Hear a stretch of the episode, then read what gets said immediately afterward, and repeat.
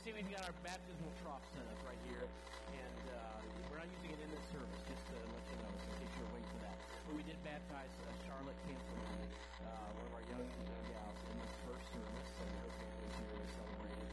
And after this service will be a private baptism for uh, a couple other of our own. Uh, one is Shannon Mueller. Shannon, just stand up where you are. I know you don't want to do that, but yeah, there's Shannon.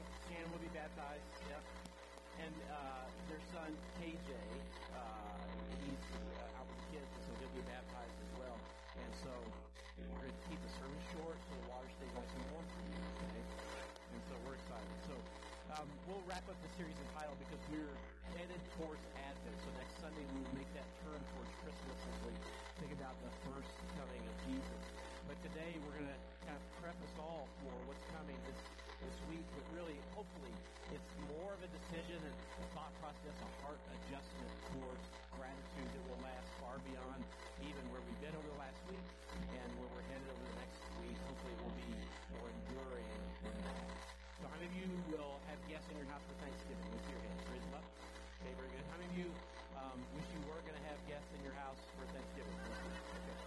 How many of you will travel somewhere for Thanksgiving? See your hands. Okay, very good. How many of you will have turkey? You'll eat turkey Thanksgiving. You'll eat it. How many of you will get near the turkey for Thanksgiving? See your hands. You know? Feels un-American, doesn't it? You want to say so. We had a whole crew at nine o'clock that was like, no way, I'm not eating turkey. When I was growing up, Thanksgiving was a nightmare for me because people would bring food and we would not know what this food is. And, you know, this is going to happen in your house too. Somebody will bring a casserole, and you'll look at it, it will be this, you know, gelatinous pile of something. And some people in this room will go near this, you know, pile of whatever, and they'll get a spoon. They won't even know what's in it. And they'll put it in it and plop it on their plate, and they'll eat it. How many of you like to try food that you never tried before? Let me see your. You like try new foods? Let me see your. How many of you like to eat what you like to eat, and that's all you like to eat? Let me see your That was me growing up. I like to eat what I like to eat. And I don't know how this happens with. Uh, we have two boys that came from the same little confluence of DNA from Donna and I, and we had one of each. And Donna and Austin, our oldest, will get a buffet, and they'll they'll see something, and they won't know what it is, and they'll put it on their plate, and they'll eat it, and Carter and I will say, what's that? And they'll say, I don't know. And we'll say, then why is it in your mouth? And that's how Carter and I. And we came by it, he came by it on. I don't know where I got it from. Little, this was the battleground for me and my parents. Was what I would eat and what I would not eat. And what they didn't know, if you're a young parent,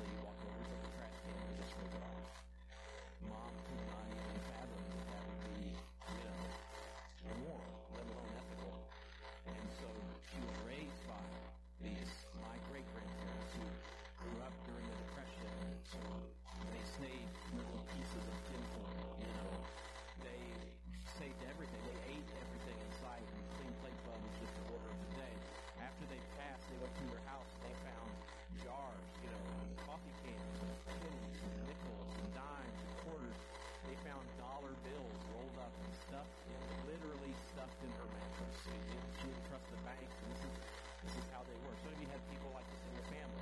Some you were this way, but we won't talk about it. This is, this is who raised my mom, and so when we sat down to dinner, this was her expectation. At one point, my dad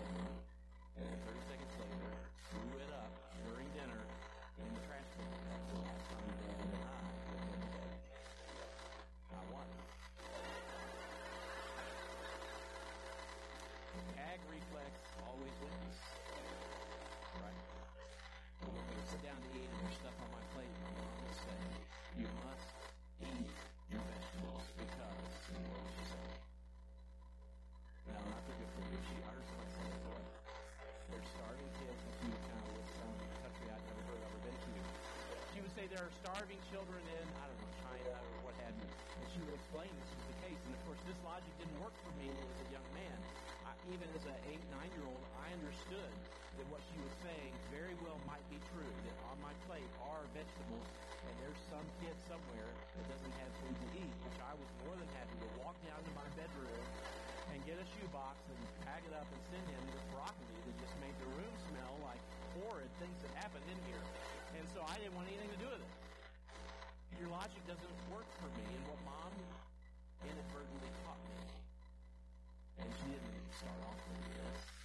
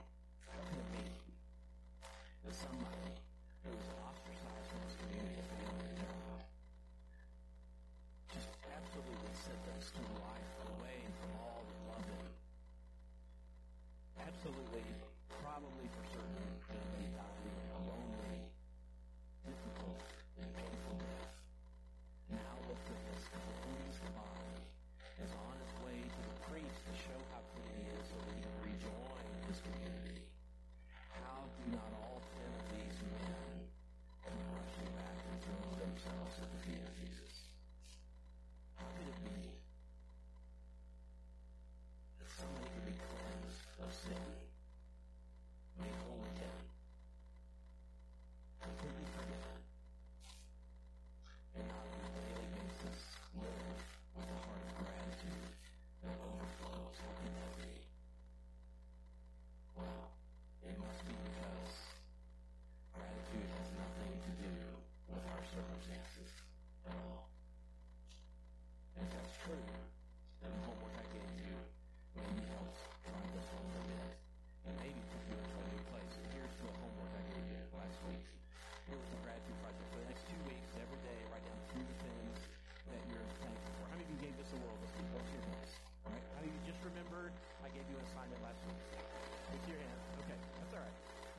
glad you were here last week so you didn't have homework. Very good. There'll be a quiz at the end of the sermon. That's fine. And so this was the this was the goal. This was the hope. How many of you missed the day and then came back to it? Raise your hands. Two of you. Okay, very good. How many of you thought I got nothing today? Anybody think that on a given day? Okay, you, be honest, is so good. I love it. And so in this moment, we said, here's what we're going to do for the next week. And the goal wasn't so that you could sort of contrive feelings of gratitude and drum them up and try to feel thankful for, you know, typical, menial details of your life. That wasn't the goal at all. The goal was this. You can walk through your day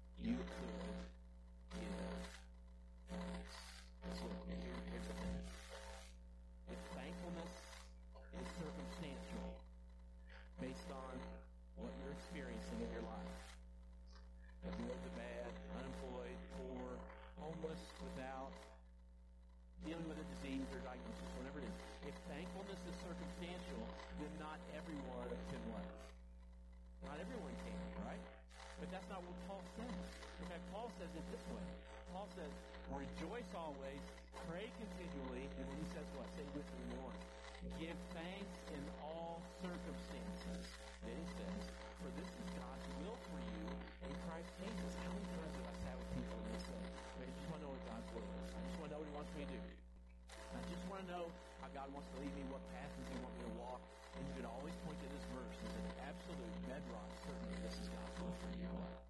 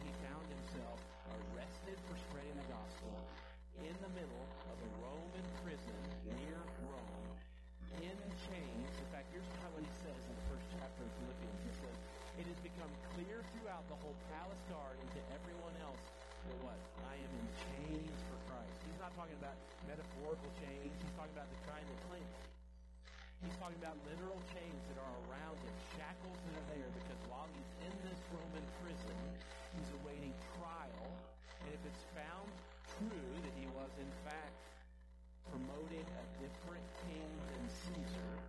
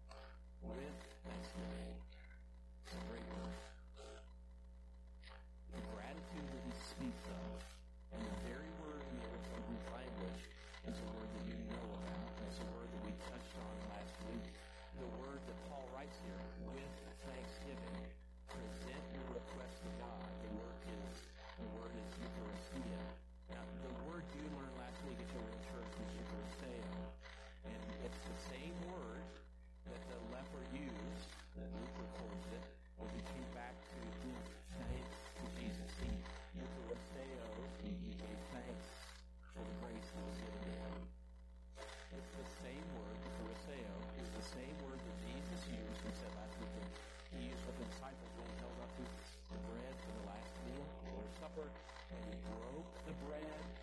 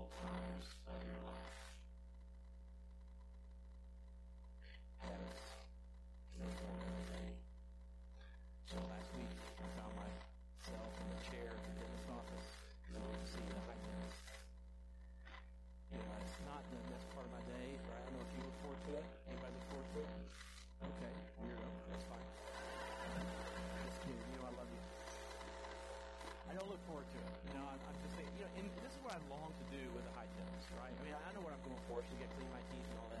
But here's what, here's what I'd love to do. I'd love to just keep a sleeve of Oreos in my car. And, and as I'm waiting for, you know, get ready to go in for my appointment, just pull up in the parking lot and just chow down on that some Oreos.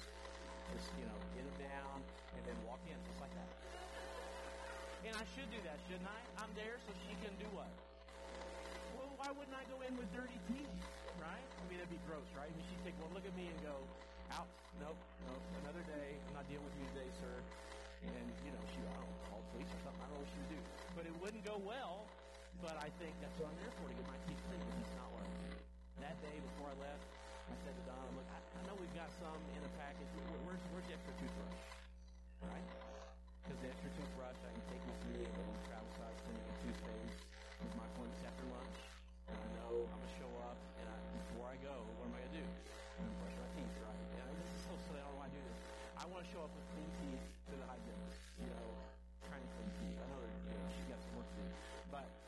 show up with kind of clean teeth because I want her to know and understand that I have good dental what hygiene, right? And I have good dental hygiene because of my dental habits. And she does say to me the same things every time I go see her. I used to think it was because she saw my teeth and asked me these questions. But I learned very quickly that if she's going to ask me the same list of questions, she has a script, it's the same thing that dental hygienist says to you. Do you floss? Yes, I